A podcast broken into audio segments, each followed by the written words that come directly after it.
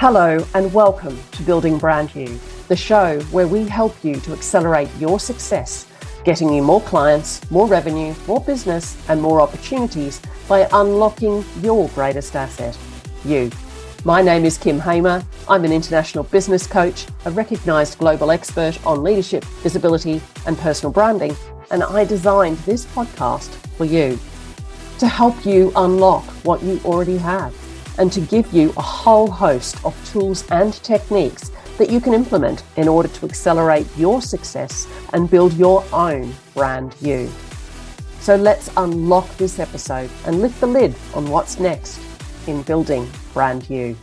Hello, everyone, and welcome to this special feature length episode of Building Brand You. Today, I am delighted to welcome my special guest, Simon Boyle. Simon is a prominent social entrepreneur, award winning chef, and author based here in London in the UK. He's the founder of Pioneering Concepts tackling social issues through food and is an innovative public figure who inspires businesses and individuals to do social good. Simon's varied career has seen him appear on Dragon's Den, become the first culinary ambassador for Unilever, and establish the Beyond Food charity, which uses food as a catalyst for social change. Simon has been recognised by many prestigious awards, including special recognition for his relief work in London during the COVID 19 pandemic by the Basque Culinary World Prize in 2020, and the Extra Mile Award by the food service Cateys in 2018. In 2017, Simon became a Fellow of the Royal Academy of Culinary Arts. And if you're looking to meet Simon for yourself and find out more about what he does, I can think of no better way than walking through the doors of the Brigade restaurant in Tooley Street, London. It is an extraordinary example of how our entrepreneurship and vision can help to make an impact on the community around us. I hope you enjoy this extraordinary conversation with the wonderful Simon Boyle. Hello, Simon. Thank you for joining me on the Building Brand You podcast. How are you today? I'm good, Kim. Thanks for inviting me on. I'm excited and, and nervous in equal measure. Oh, I'll be gentle. I promise. I promise. I'll try and make this fun as well. Simon, you and I met actually just before the COVID pandemic, isn't it? We, we were having all sorts of discussions about how we might create some stuff together, do some stuff together. And um, it's taken us a few years with a little bit of a pause in between, but I'm really thrilled we have finally gotten you to building brand you.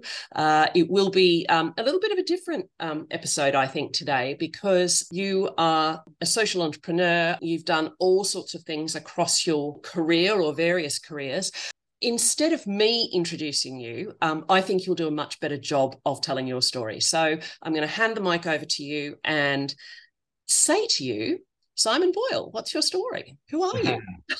well, hello everyone who's listening, and um, yeah, I'm Simon Boyle, and I always start this by saying I was born a chef. When I was seven years old, I realised that cooking was was a really fun activity, and when I cooked, my family would get around the table and eat whatever I'd cooked, if it was some dodgy old biscuits or whatever. Um, by the time I was 11, I much preferred to run home and peel potatoes and make mashed potato for shepherd's pie than I did for my, uh, you know, to do my homework. So it was pretty obvious that that was where my heart was. Uh, when I was 13, I read a book about the Savoy Hotel. And I was very lucky to say that when I was 17 years, I started work there as an apprentice. So very focused. Um, had, a great, had a great family, really supportive, although I was a bit of a challenge. Uh, not too much of a naughty boy, but a challenge all the same. Um, and then when I went to the Savoy and I started um, an, a, an apprenticeship with the Royal Academy of Culinary Arts, I started to flourish and I started to realize that actually, uh, when inspired, one can do. Um, and so, really, I sort of had worked out the first 16 years of my life as was this my schooling wasn't very inspirational and it wasn't me that was the at fault. So that's kind of an interesting point. Mm. um, from the savoy i decided very quickly that i wanted my own business. Um, so i decided that every job i would have would be entirely different. Now in the chef world that's not normal. So what a chef would normally do is kind of pigeonhole themselves into a, a genre of cooking. So that might be Michelin star restaurants, it might be hotels, it could be uh, you know sort of um, corporate hospitality or whatever.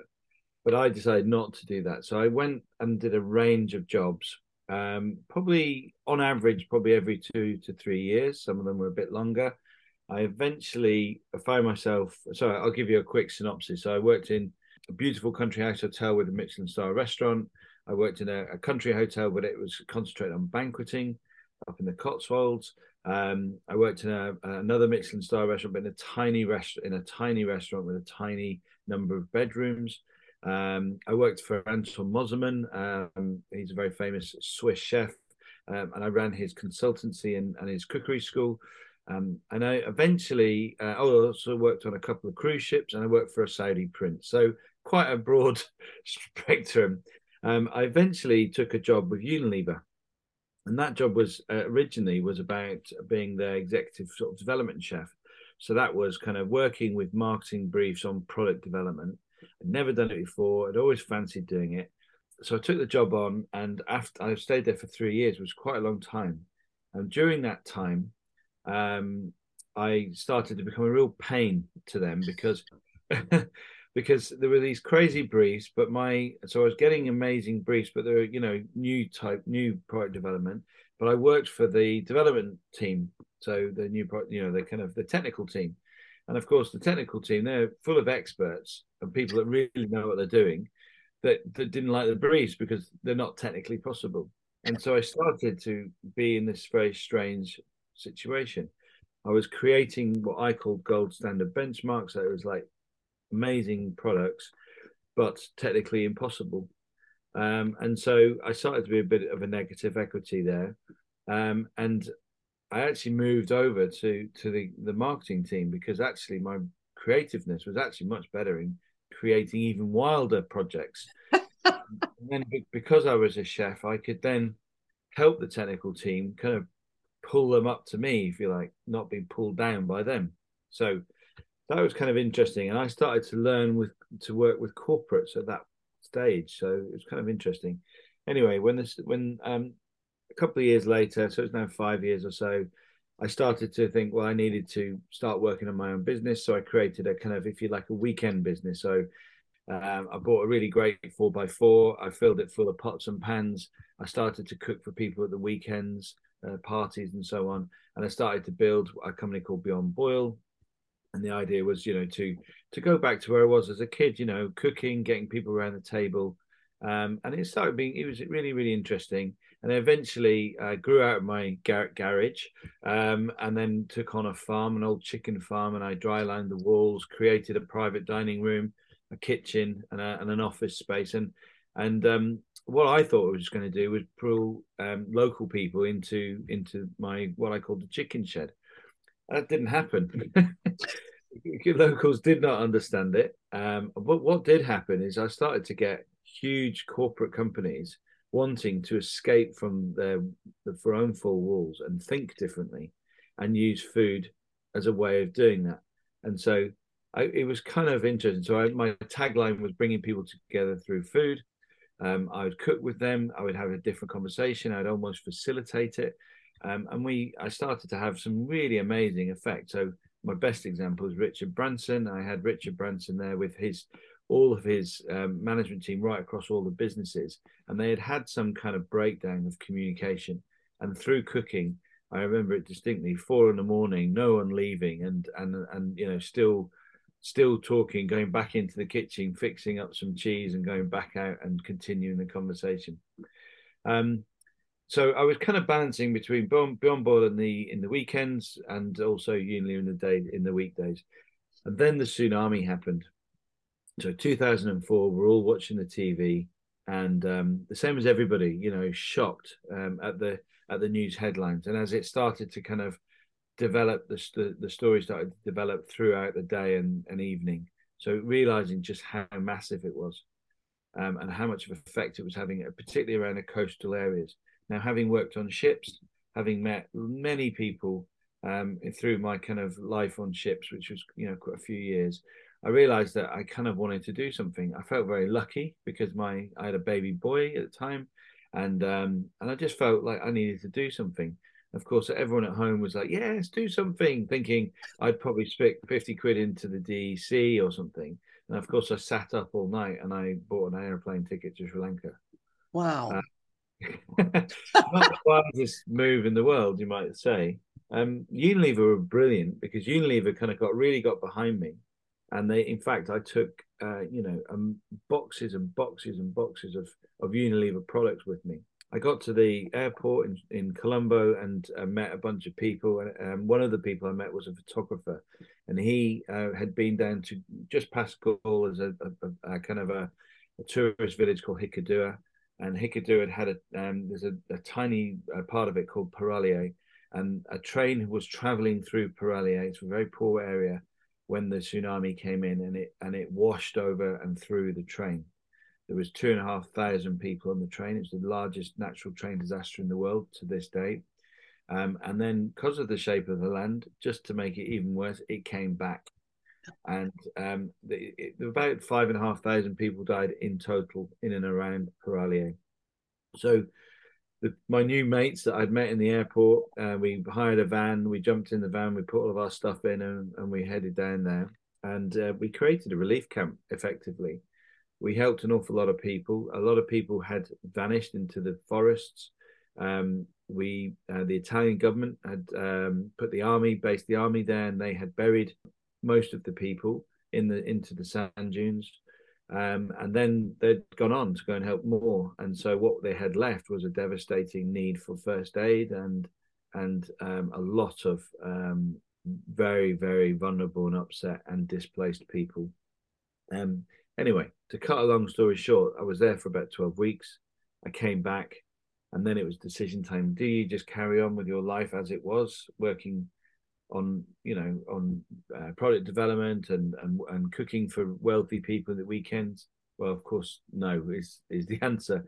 So I kind of sat down, was very freely speaking to, to the people that I work with at Unilever to say, look, I just can't do this anymore. I've got to do something different and Unilever being the company that it is, uh, we're like, okay, well, let's help. So they gave me six months. They gave me a new job. I became their culinary ambassador. Um, I started. I was given a soapbox of which to kind of, kind of talk to Unilever in the way that I felt was important. You know, the fact that you know it's a global business and actually that we shouldn't be shouldn't be um, selling products that aren't good for people. So we started a really interesting kind of turn for Unilever. I'm not saying I was the, the only person in that, but it was certainly someone that was given free speech. And as a chef in a food business, that's quite a quite a good thing.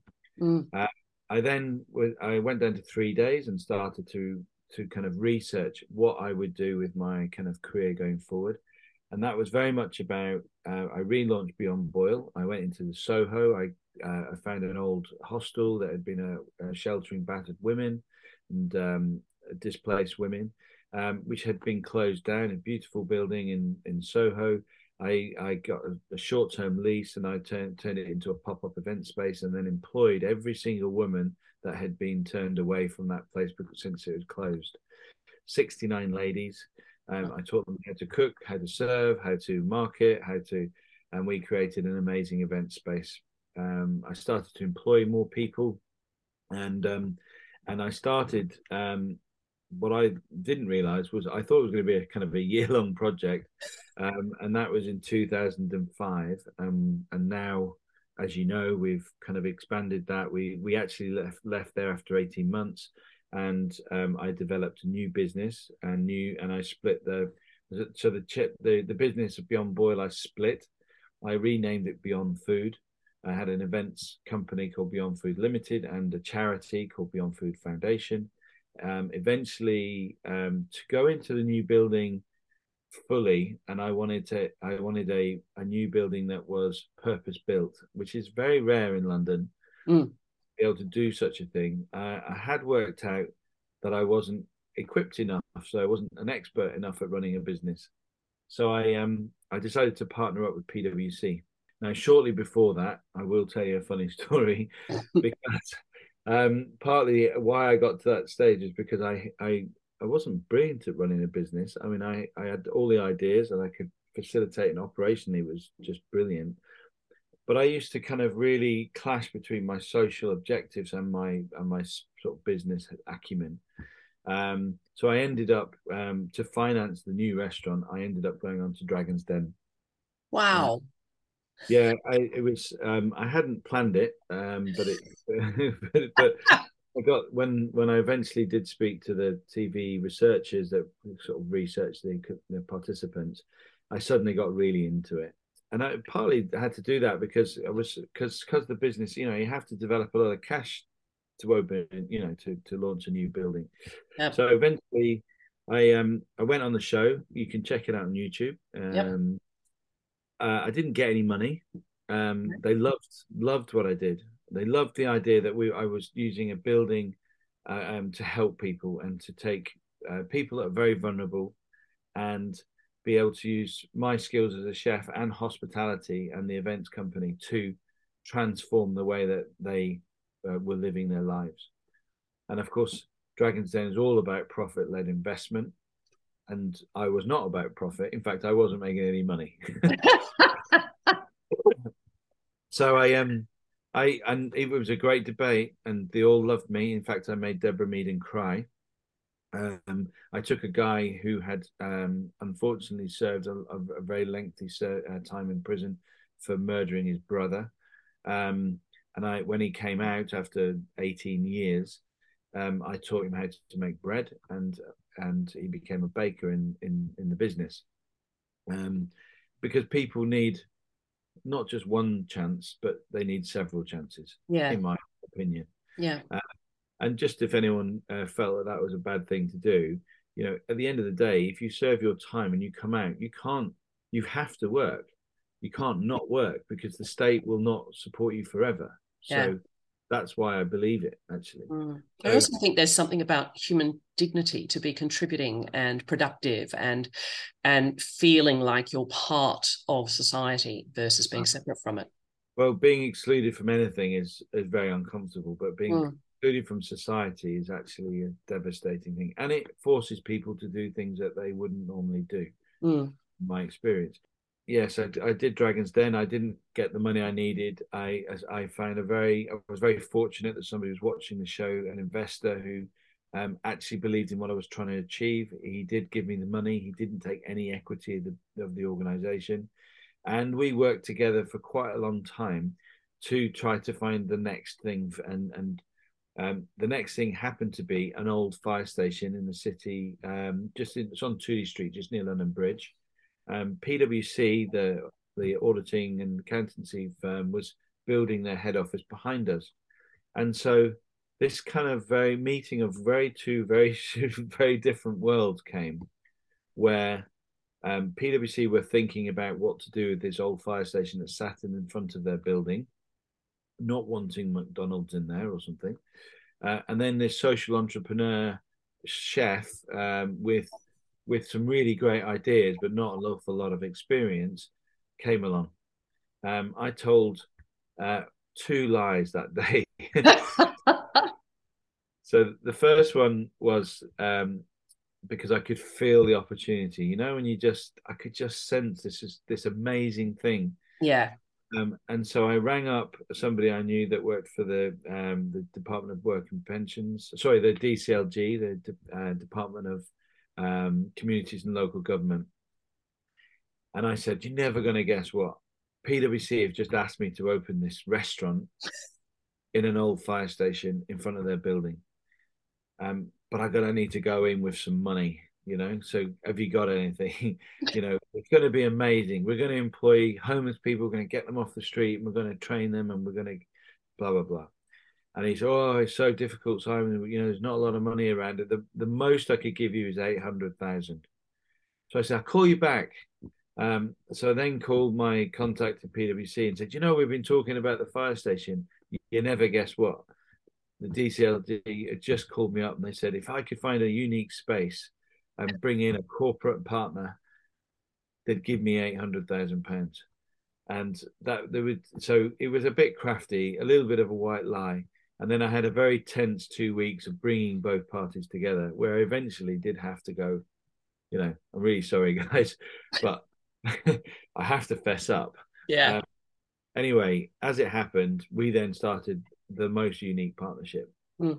So we've now been uh, we renamed the business uh, called it's now called uh, Brigade. It's a it's a community interest company. It's actually um, actually belongs now to PwC. It's um, the Beyond Food um, community interest company, and it has two arms to it. It has the the restaurant, which is a social enterprise, which no one takes any profit out of, um, and we have the Beyond Food Foundation, which is a registered charity, very independent, but working in complete partnership with PwC and Brigade.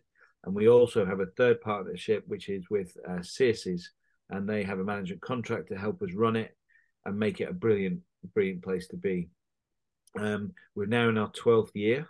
So we opened in September 11th on uh, 2010, sorry, 2011.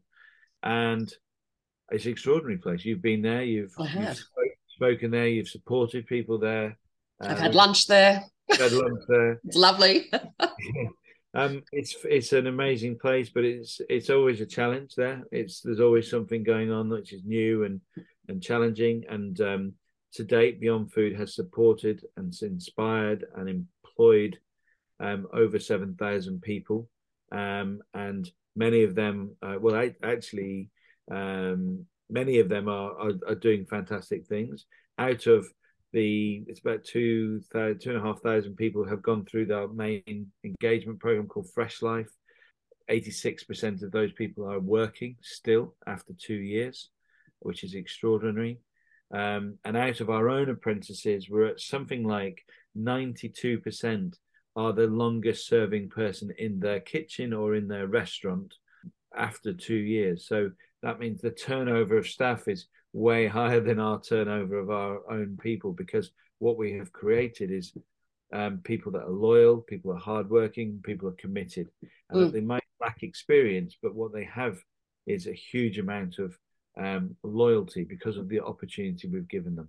And yeah. obviously, employers then, you know, the, for what they lack in experience, they then train them up. And they, yeah. they, however, so after after over a decade of being at Brigade and Beyond Food, the partnership, um, Beyond Food this year did um, change its strategy. So it was always about um, homelessness, inspiring futures beyond homelessness, um, and we have decided that um, that we should work with people that are younger, and we should try and prevent homelessness. Um, and our new strategy is is very much about helping all people that are unravelled. And I use that term unraveling a lot at the moment because I, I believe um, so many people unravel and we and and some people have the right support they have great families and friends and employers and so on but so many people don't and what happens over time um, they lose the grip of life and they kind of and and before you know it actually it's very very difficult to stand on your own two feet and be able to move on. So beyond food is is almost becoming a um, a mental health charity in some ways mm. because, it but but it's using hospitality to inspire to to to to skill up and to train and then to find people full-time employment. And it's it's an amazing thing I'm trying to think if I've said everything. I don't know. That's all right. If, if anything else comes up, you can just add it as we go along. I mean, what an amazing story. I think what what has really struck me, and we've talked about this before we we came on the we just agreed to do the podcast, was you know your clear golden thread. So food right from the start, and mm. when you think about all of the things you've done, it's been about connecting food and people, whether it's you know with your chicken shed and the that wanting to connect with the locals and not really doing it but how you know how do i use food to connect people in some way so um, that it's just a um, a golden thread through your whole story i think and then yeah. it's really interesting when we have these epiphany moments that really push us into what it is we really want to do. So you were kind of doing that before the tsunami, but all of a sudden seeing this this disaster and and what impact it was having and how unraveled people were by it has sort of shifted your trajectory. And you know you've you started to go down a, a, different path. And i love i'm going to ask you about um, unilever and P, pwc in a minute but i love that that you really shifted and and took on the new mm. path. Um, and then even now thinking about your shift in in strategy and and what you're what you're trying to do. It's not about the strategy being endless and the purpose being really defined. It's emergent and it's emerging with circumstances. Um, I mean, COVID must have been a particularly trying time, not just for people, but for you trying to reach people to help the disenfranchised and the unraveled and those that were struggling and, and on their own without support. I think it's always really interesting to have a conversation when we're entrepreneurs, particularly in, in social enterprise, how we work with corporates. I mean, you've had the experience of working with a big global corporation like Unilever um, in your wheelhouse of food. And then you've also had the experience of working with PwC as saying, I want to partner with you to learn more about how I can how I can grow my business. So what do you think were the keys to actually finding perhaps the right partners and or how you navigated working with that that mindset given you are i think you are clearly a very entrepreneurial thinker and doer um, it's been an interesting one, you know, because I'd like to say it was really planned and I was you know, deeply intelligent and um, had, you know, had worked out that, you know, I had something to offer them. Because I, I, but I didn't know that. But now I know that. Um, hmm. I know that, you know, it's a very, to be in a big corporation is, is a very slow moving, um, thing, but but they have a huge amount of financial and influential and positional kind of power. And recently, I somebody was talking to me about my own style of leadership, and and the, those things, I you know, they've got me. I, I can't do anything about those things. What I have, and I was told recently, is I have moral leadership. I have this moral power because I I live every day uh, with my north star being my beneficiaries and food um, and the mechanism around it. And nothing doesn't matter how big a corporation, how big the partner or stakeholder is, nothing will stop me doing what I am going to do. I think what we've done is together we work we found a way of working together. So actually we all bring something that's very different, an expertise, a level or a sense of experience that that each of us can't bring. So by working together, actually we can make something amazing. I don't think I would have ever made Brigade successful without PwC. Um, I tried, uh, you know, uh, and but but together, and I don't believe that they they're not a restaurant company. That's not what you know. They don't have a restaurant because they were you know desperate to serve people food. They wanted to make change in that area. They didn't know how to make change. They had to meet me to to kind of bring that idea to them. Mm. Uh, and together we have done it. And even last night we had a our, we have a kind of a partners dinner, and we we all sit around and we were collaborating and working on how we're going to work together next year. And that might come because I might, you know, get frustrated and oh we, we need to do this and we need to do that or it might be that they're saying simon you know actually how are we going to help more people next year and what's the problems and can we help with the challenges and and we then work together on it and hmm. um, you know, it's it's it's something very unique. And I we always thought that when we did Brigade that people would look in and then emulate what we are doing, not open loads of restaurants, but but do similar things. That's not really happened. I mm. mean, there's been a few, but not not the scale that we thought. COVID has made a big difference in the corporate world because everyone is now going right. What's our social agenda? Not just CSR. Where mm. you buy your pencils, you know, you yeah. should be buying your pencils from the right place, let's be honest. And you shouldn't be knocking trees down and all that kind of stuff. But what are you doing that is act- actively making a difference in the community? Yeah. Your customers want to know, your people want to know, you know, your shareholders will want to know. And and you better be doing something that's positive because if you're not, you will kind of I think people think, you know, larger companies will will decline if they're not careful. Mm. Uh, on the other flip side, gosh, you know, we're a small charity. You know, we ha- we literally can't, we don't have the resource to do everything we want to do. So therefore, gosh, are we reliant on corporates? And and what Beyond Food has done is it, and it, obviously it has PwC, and and we now work with uh, as you know. But we also have been partnering up with um, an events company called Creme Conferences, and they are reaching out to corporates on our behalf and bringing them in and we are working together on their events and we're creating social purpose and social value by working together on events so yes they need hospitality and they need to get together and network and and engage with each other but they now do it through Beyond Food and Beyond and Brigade, obviously. And together we're we're creating another set of partnerships, which making a, a huge difference. What, what do they get out of it? Sometimes people just don't know how to help people, mm. and be a great conduit to help help companies with that challenge.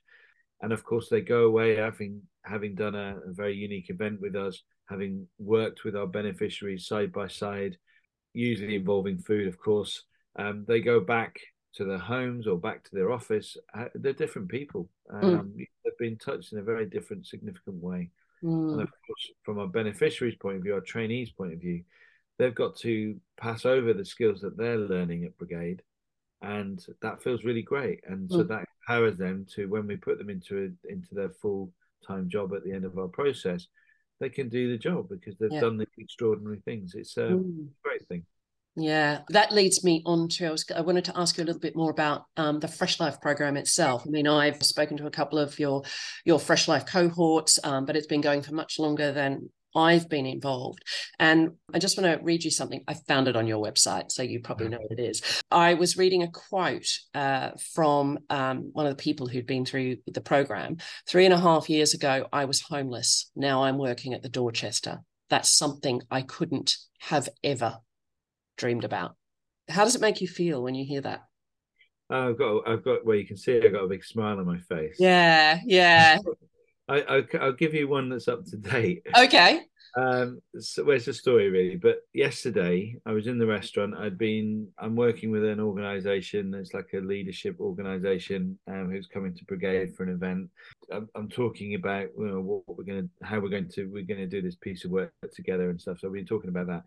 Um, and and kind of reminding them that you know it's we're about real people and real change. And we've got in the back of the brigade now and all of the walls we've got these panels and we've got these amazing photographs of of individuals. And it's really close and you can see every line on the face and you can see the challenge that they've gone had to go through to get to where they are. They're beautiful pictures mm. um, and one of the guys is on the wall happens to walk through the door i haven't seen him for a year well no six months i'd say I'd forgotten where he was because I'm busy and I'm, uh, and I just got this warm smile. I give him a big hug and he gives me a big hug and he just said, I was walking past. I wanted to say thank you and just give you an update. And he'd been working up at the livery, the fishmonger delivery company. And, um, and he's just, his life has completely changed. Mm. Um, and he, he, he could never have imagined himself being able to do what he's doing. Yeah. He's actually earning, he's earning a lot of money actually because there's a need for chefs. Yeah. You know, and he's he has a full time job, but he's also because we introduced him to to fishmongers, which are a great supporter of us. He's ex, he's doing extra hours. He's working at the weekends. He's he's prospering. You know, he's not mm. just he's not just getting through. He's actually doing well. Yeah, yeah. Dorchester one is an interesting one because we've used the Dorchester a few times. Um, we've currently got a lady there called Fauzia, and Fauzia was living in Pakistan. She was in a, a very, very disturbing marriage. Uh, her husband was treating her very badly. She had two young girls. In the middle of the night, she found she was brave and she picked the girls up with one bag and, and left. She had family here in the UK. and she got to the UK and they didn't want to help her. She ended up on the street. She ended up drinking and really struggling and with the girls. Um, Fauzia is now the longest serving chef at the Dorchester. She's a she's a junior sous chef. She's incredibly bright and creative, and her both her girls have gone through university, and are both working full time. And and it is not all about what Beyond Food has done uh, or Brigade, but it's but together with Fauzia, she has transformed her life.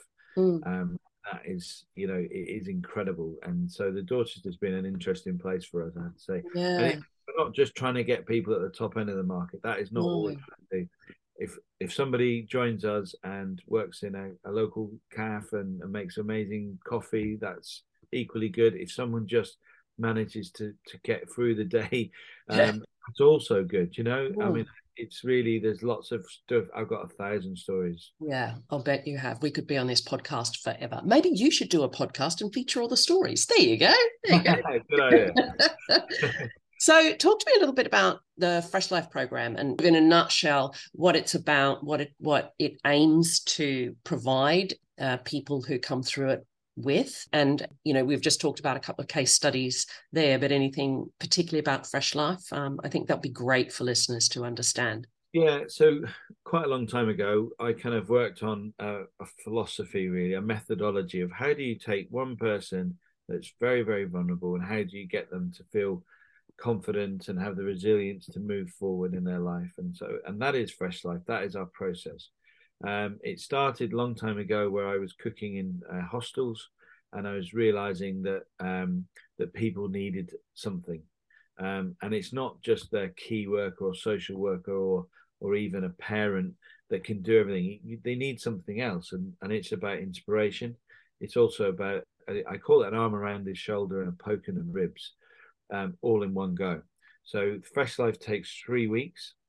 Um, it's a process. So the first week is very much about well-being. It's very much about look, you are important. You are the most important person in your life.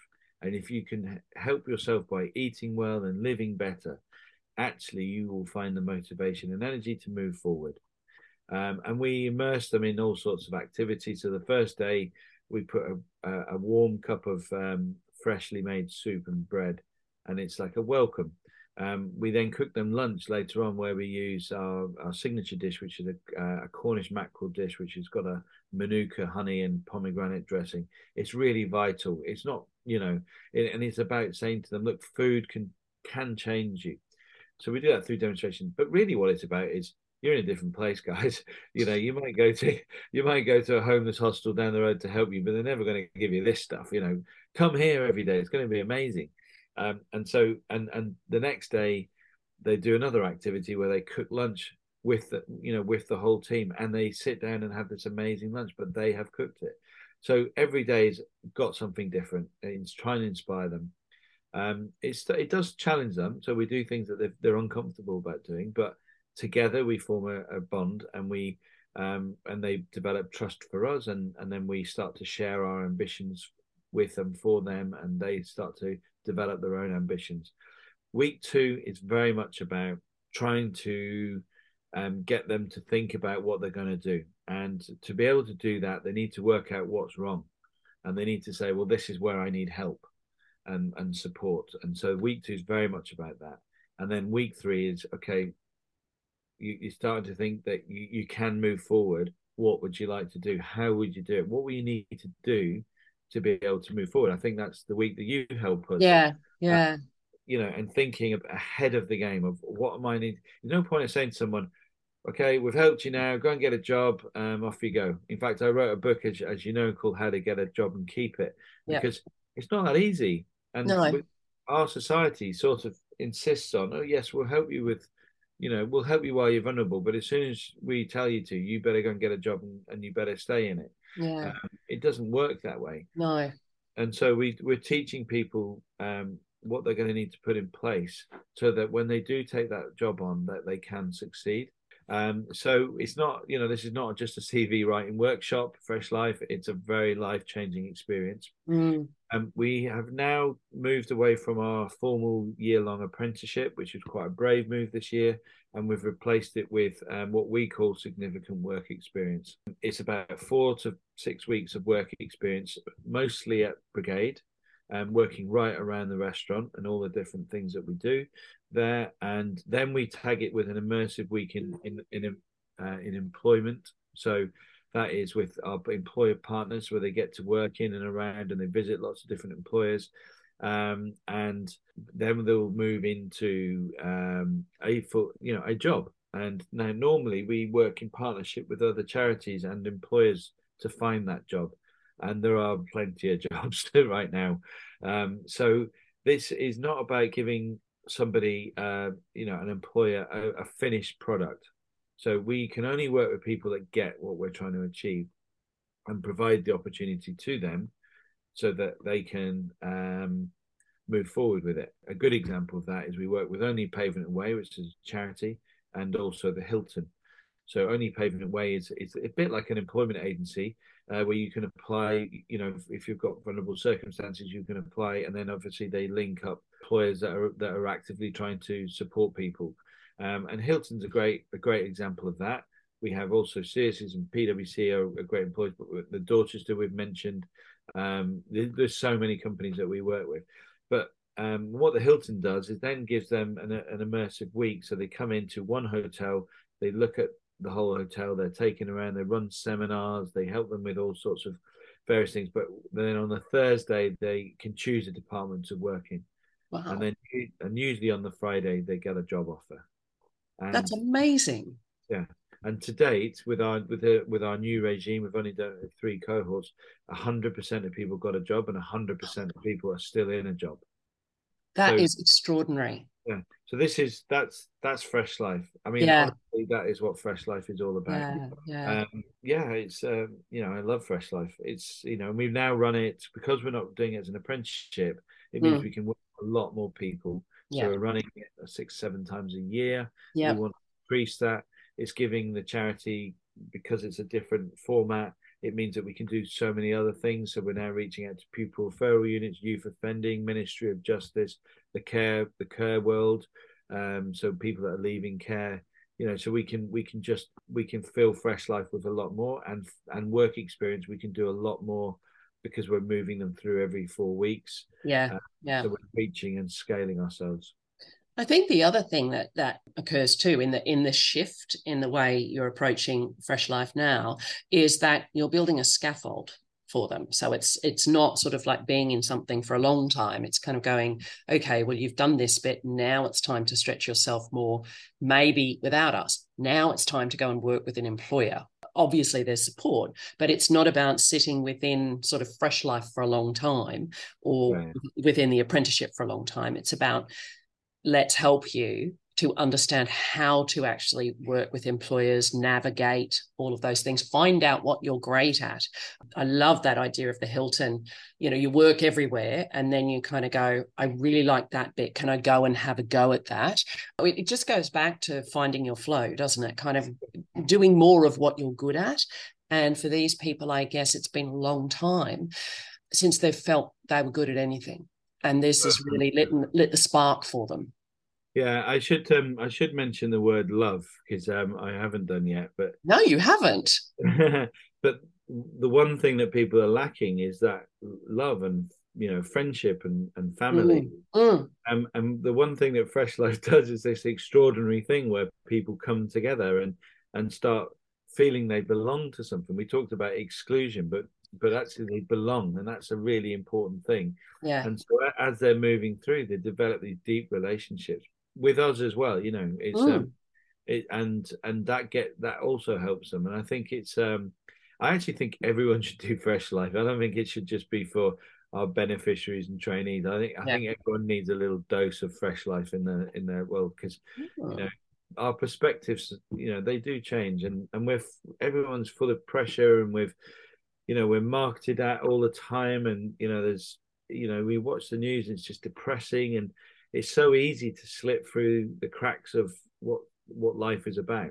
Yeah yeah it, it definitely is and and it happens all the time but especially after all the circumstances of the last uh, three years we're all i think everybody's trying to recalibrate and when work stuff out you know we've had this huge shift. As you say some people have great support networks around them. I'm i am absolutely blessed to have the most amazing family unbelievable friends and um, you know while i wouldn't ever compare myself to some of the people you've actually talked about in their backgrounds there are times i've wondered how close i've been to that mm. and being grateful for the fact that I had friends who would put me up. So I didn't end up, you know, being evicted or, or things like like yeah. that when I couldn't find work and and things like that. So you know, I've been um, inspired since we first met about what um, what you're doing, what your organization, organizations are, are doing.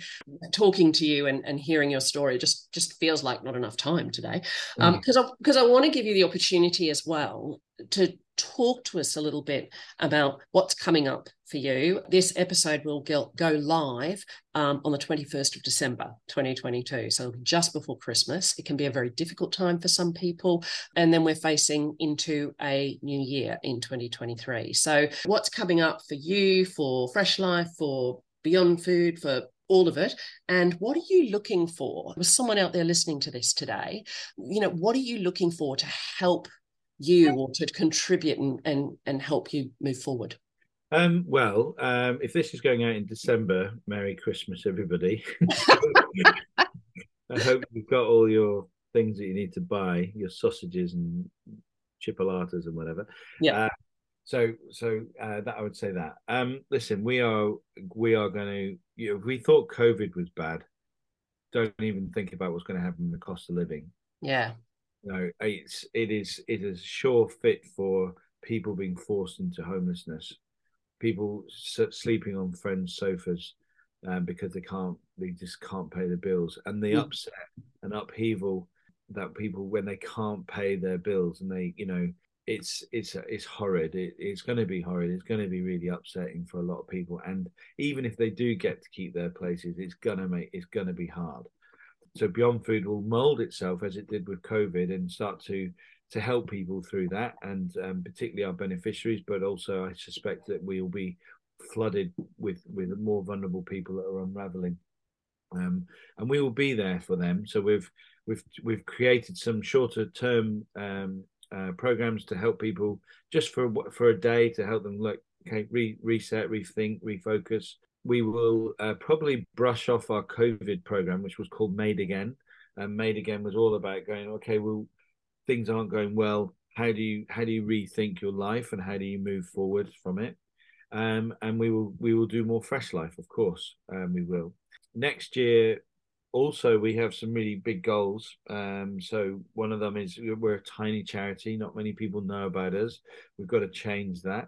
Um, we've got to reach wider groups. So that is us going into people like the NHS, for example. So finding new people that way. Of course, finding new partnerships. We love partnerships. It's definitely the way forward, working with more and more people. Um, and I would say also one of the things is our hardest challenge is, is getting referrals, which is weird because there's such so many people that need help. Um, and I'm not going to bang on about you know some of our partners that don't really refer very well to the job centre and people like that. Um, so we will make ourselves much more mobile in 2023. So we've got this idea. We're raising money for it over the Christmas period. So, and that is about we do a, our cook up a conversation, which is our second day that I was telling you about in Fresh Life, where we cook with people we're going to take that mobile and um, and go out and cook with people and and find our own referrals as opposed to just be reliant on others. Yeah. Um, and so that's really exciting. Um, personally I, I want to do a bit more of of sharing what we do and how we do it.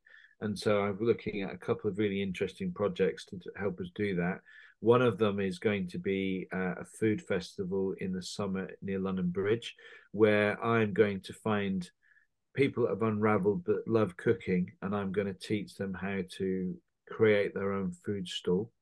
Oh and, wow! And micro business. Yep. Uh, and, and help them transfer that. So that's one one project, and we're hoping to kind of document it on film. So we're also looking at another town, not to do a restaurant, a brigade, but how I could help um, some other people in another place um, with with uh, something similar to Brigade. So really really interesting um, projects that you know will hopefully bring some awareness about what we're doing in London because we are our heart is in London. That's where we are based. We believe that we should, for at least for the next three to five years, is really concentrate on the city because that's where, you know, we we could easily go and take ourselves to different places, but we'd never never really be successful. So London as our as our place. Mm. And I think there's something really important you say there about not just knowing what you're about, but being specific about where you want to make your impact. It's kind of as you've talked about, there is so much work to do right now, right here. Uh, so sometimes we can be drawn into a bigger thing and then maybe we lose the feeling of actually what i'm not feeling now is that impact on real people people who will pop into brigade and say thank you for everything people whose faces are on the wall. You know the people that are, are real. Yeah. I mean, yeah. Our, our, egos you know i'm a chef so i have a fairly big sizable ego. Uh, but our egos sometimes will get the better of us. Um, so for us saying look we're a London based charity, therefore we're pan London. Yeah. It, it's still it's still massive. Yeah. Um, you know, so we're we're comfortable with that. And that, you know, we did we have had visions of, you know, a brigade in every city and all that kind of stuff. But you know, it's I don't believe that's that's right for us. But that yeah. doesn't mean we can re- we can't reach out and help others. Yeah. And that's what I'm referring to with that other that other project. Yeah. yeah, um, yeah. It, it's about sharing what we do and and learning from it and and helping other people yeah. kind of do something similar. So that's what that's about. Yeah. And also getting the word out about what you're doing and how you're doing it and the impact you're making and potentially inspiring others to come to you and go, we want to do what you do. How do we do it? Can you help us? Um, because as you say, we can't do everything. You know, there's there's so much work to do here. But if someone comes along and says, look, I want to I want to do this in my own city or community or something like that. How how do I do that? Who knows what will happen in the next three to five years? We've all been no, no, no. swept away by the last three. yeah, I mean, and I know we'll be busy. Yeah, in and around all of this, all of our programs, we've got a busy restaurant. It's got event space. It's got private dining.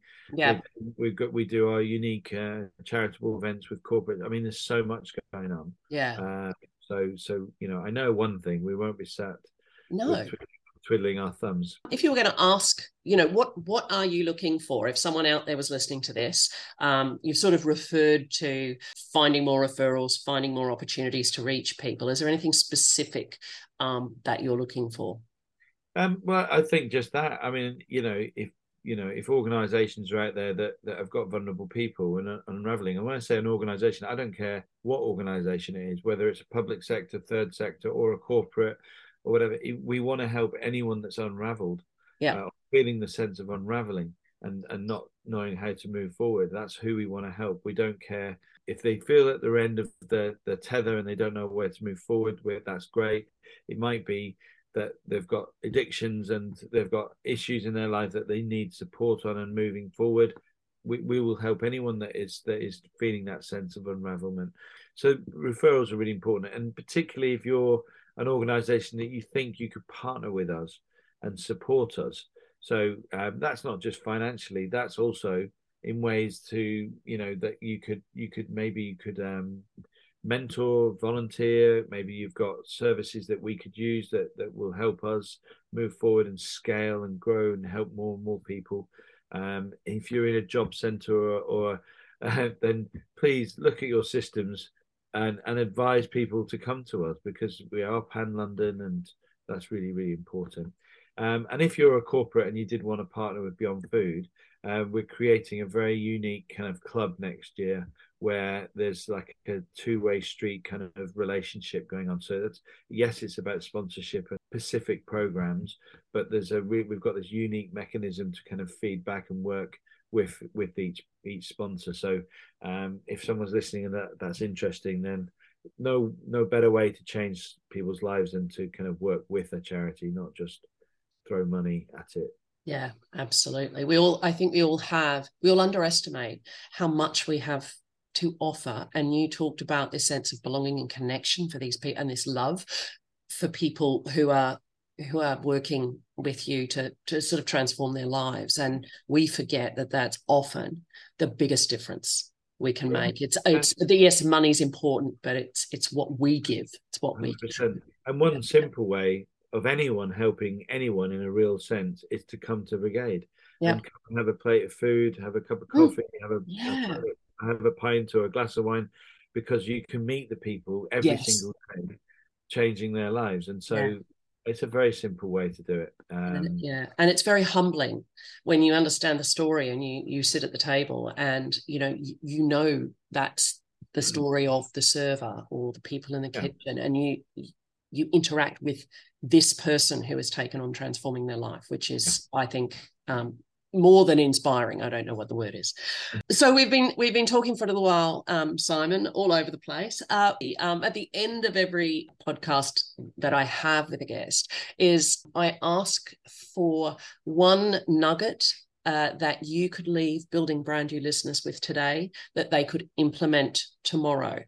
Uh, so we're an action oriented brand. It's not just all about brand; it's about what you do with it. So, what what sort of nugget would you like to leave for Building Brand You listeners today?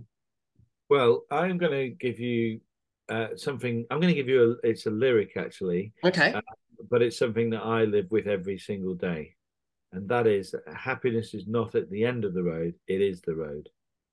Um, it's by the greatest rock and roll band in the world, Marillion. Um, I'm, I'm, probably the only person in the world to say that. I'm a massive supporter of that band. But I actually, you know, that idea that, you know, we can keep working towards that ultimate thing, but we forget that every single day. And and if if we can find a, some happiness every day, actually, happiness will will come to us. And it's I think it's really important because we sometimes focus so much on the distance. Mm. Um, and so yeah, that's that's really important. Fabulous, sweet, simple, and we can put it in place right now. If people were interested in uh, reaching out to you about partnering or referring or any of those sorts of things we've talked about, so we will put all of your contact details for all the various things in the show notes. But what would be sort of the best or fastest, most efficient way to get in touch with you? So obviously there's websites and all that kind of stuff.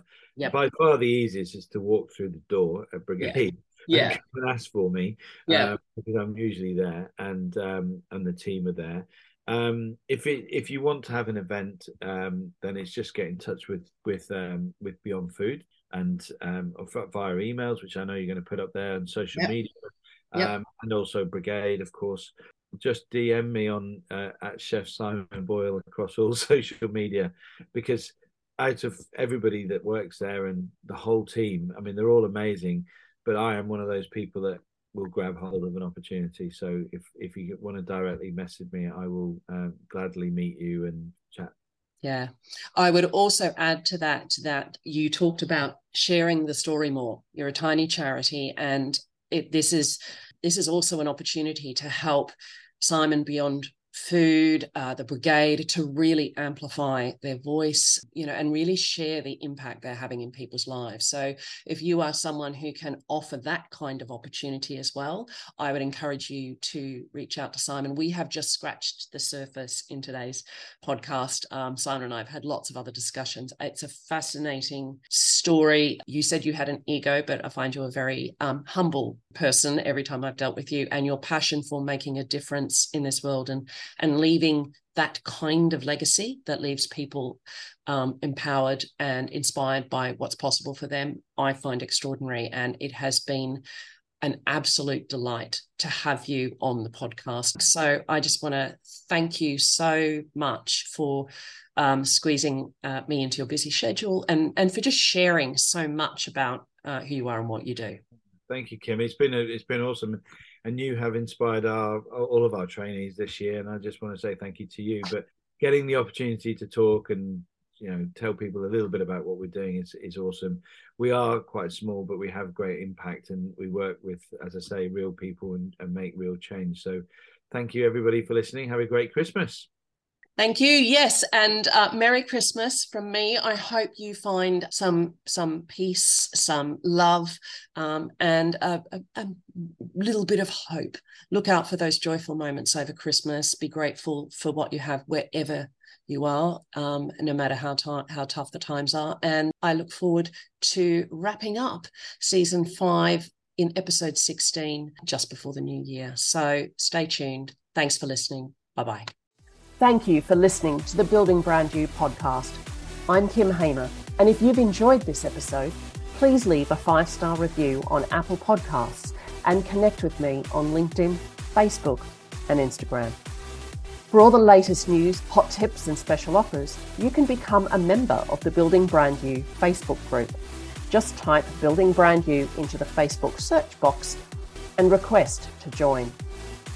You'll also find me on LinkedIn, where you can get your hands on my eight ways to build Brand You for free.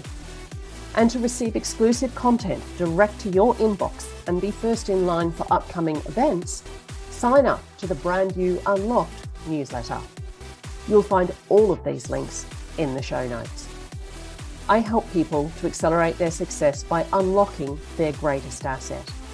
If you'd like to find out how to unlock your reputation, your results, and your impact, book a free 20 minute coaching with building brand you call at calendly.com forward slash Kim Hamer forward slash BBY chat. Accelerate your results by unlocking your greatest asset, you.